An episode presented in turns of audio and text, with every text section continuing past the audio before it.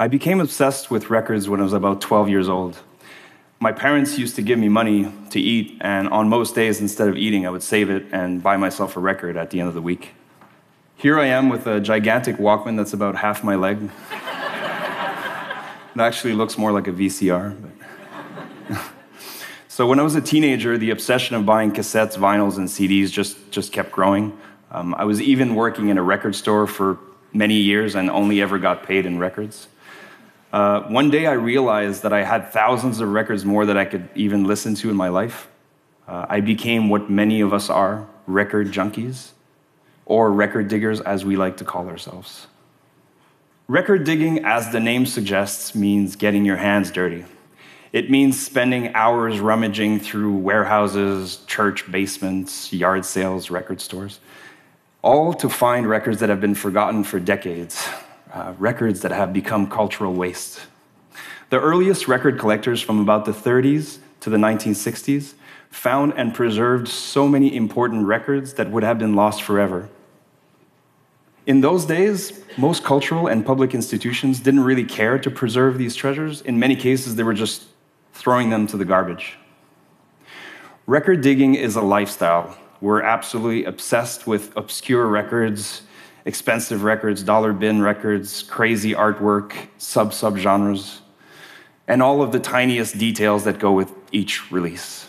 When the media talks about the vinyl revival that's been happening these last few years, they often forget to mention this community that's been keeping the vinyl and the tradition and, and the culture alive for these last 30 years.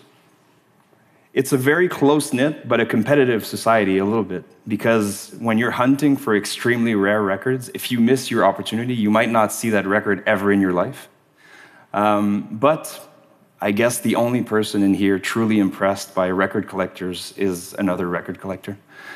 Um, to the outside world, we seem like a very weird, oddball group of individuals. And, and they're mostly right. All the record collectors I know are obsessive maniacs. We know we're all crazy in some way. But I think we should be viewed a little bit more like this. we're music archaeologists. We're hunting down the lost artifact. We all have a list of records that we would do anything to get our hands on that we've been chasing for years. And we actually call this list our holy grails. When you're digging for records, you're surrounded by music you don't know. You're surrounded by mystery and by all these dreams records that people once believed in. Imagine the thousands of artists who were destined to be legend, but for various reasons were just overlooked. Many of these records only exist in a handful of copies, and some have never even been found, never been heard. They're literally endangered species. I'll tell you a story that, for me, sort of sums up the value of the work of record diggers the story of a brilliant Montreal musician and composer. Henri Pierre Noël was born and raised in Haiti, but he lived briefly in the US and in Belgium. He passed through Montreal, what was supposed to be for two weeks, but he ended up staying for the next 40 years. Uh, when he was young, he learned to play piano and developed a very particular way of, of playing his instrument, very fast and almost like a percussion. His style was a mix of his Haitian influences and folklore mixed with the American influences that he grew up hearing. So he created a mix of compas mixed with funk and jazz. As a young man, he played and toured with live bands in the US and in Europe, but had never recorded an album or a song before moving to Canada. It was in Montreal in 1979 that he released his first album called Piano, completely on his own on Henri Pierre Noël Records. He only made what he could afford 2,000 copies of the record. The record received a little bit of airplay, a little bit of support in, in Canada and in Haiti, but without a big label behind it, it was very, very difficult. Back then, if your record wasn't getting played on mainstream radio, if you weren't in jukeboxes, or if you weren't invited to play on TV, the odds were completely against you. Releasing an album as an, as an independent artist was so much more difficult than it is today, both in terms of being heard and just distributing the thing. So, soon after, he released a second album, kept a busy schedule playing piano in various clubs in the city, but his records started to accumulate dust slowly. And those 2,000 copies in the span of 30 years easily started to get lost until only a few copies in the world remain. Then, in the mid 2000s, a Montreal record digger that goes by the name Cobal was doing his weekly rounds of just hunting for records. He was in a flea market surrounded by thousands of other dirty, dusty, moldy records. That's where he found the piano album. He wasn't specifically looking for it, actually, you could say it sort of found him. You could also say that after 20 years of record digging every single week, he had developed a sixth sense for finding the gold. He took the record and, and inspected it the front, the artwork, the back, the liner notes, and he was intrigued by the fact that this Haitian musician made a record in Quebec in the late 70s. So he was, you know, he was intrigued. He took out his little plastic portable turntable that he brought with him whenever he was on these digging quests and put the record on. So why don't we do the same thing?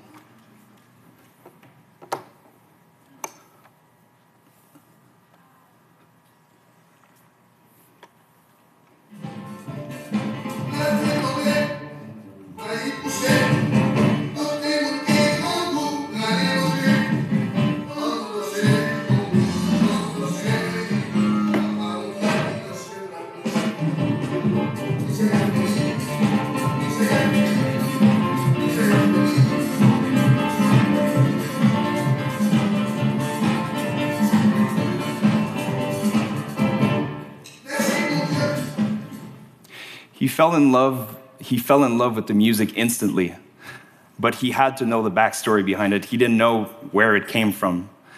Um, he knew the artist at the time of the recording was living in Montreal, so for months he tried to track him down. He even found Noel's business card inside the record sleeve. That's, that's how DIY Henri Pierre Noel was. So he found the card inside the, the, the, record sleeve. Of course, he did try to call, but after 30 years, the number didn't work anymore. Um, so it was only in Belgium, where the artist had once lived, that Cobal managed to find someone that knew the artist personally and gave him the contact.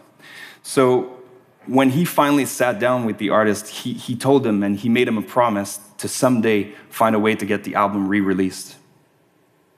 He then arranged through a British label called Wah 45s to get the two albums reissued. And what happens very often is in these reissue projects, it becomes very difficult to find the master tapes, the original recording of the sessions. Art can be destroyed by fires, floods, earthquakes, thrown in the garbage, or just lost forever. But thankfully, the Henri Pierre Noel tapes were safe and they were ready for remastering. The record was finally re released and received praise from music critics, DJs, and listeners worldwide. The praise that it should have received in 1979. The artist was so inspired that he decided to revive his music career, get back on a stage, and play for new audiences. The artist, now in his 60s, told me, This changed everything for me. I went from planning my retirement to playing on the BBC radio in London and on Radio Canada and more but also it gave him a chance to play in front of his three sons for the first time. To me, the story shows perfectly the work of record diggers at its best.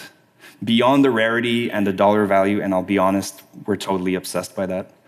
The true beauty is to give art a second chance, to save art from oblivion.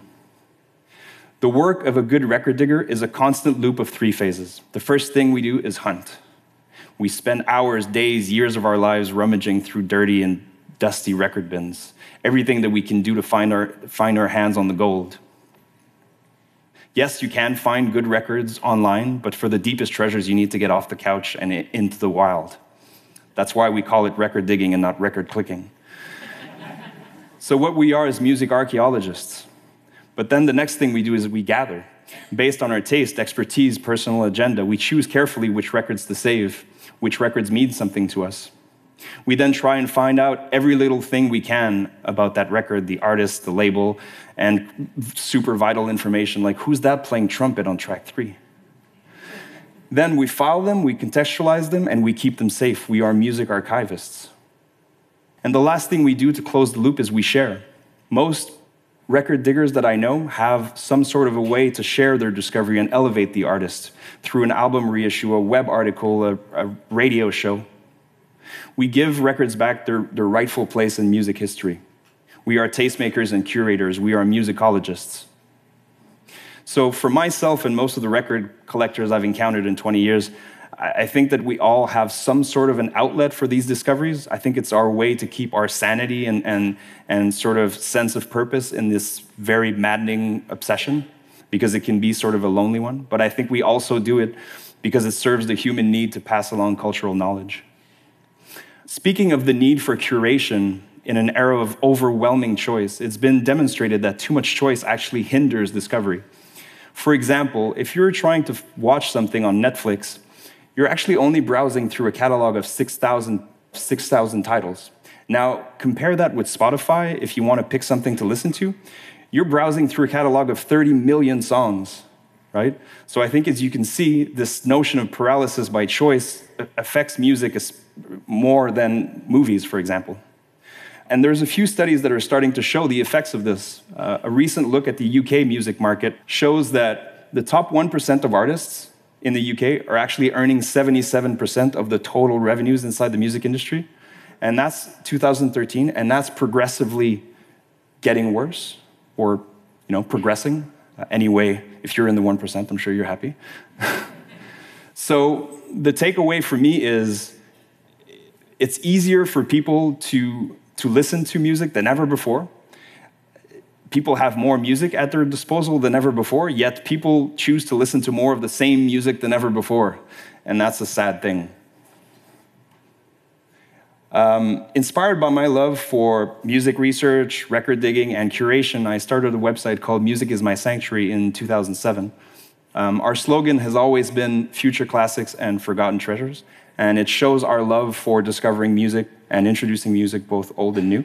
Um, from humble beginnings, we've uh, built a worldwide platform with a massive audience with over 100 collaborators. We've created over 10,000 pieces of content, over 500 hours of audio content. Um, our audience consists of people who just want more than what's being offered to them by mainstream music channels.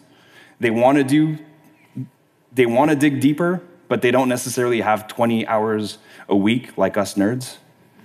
So they trust us to do that for them.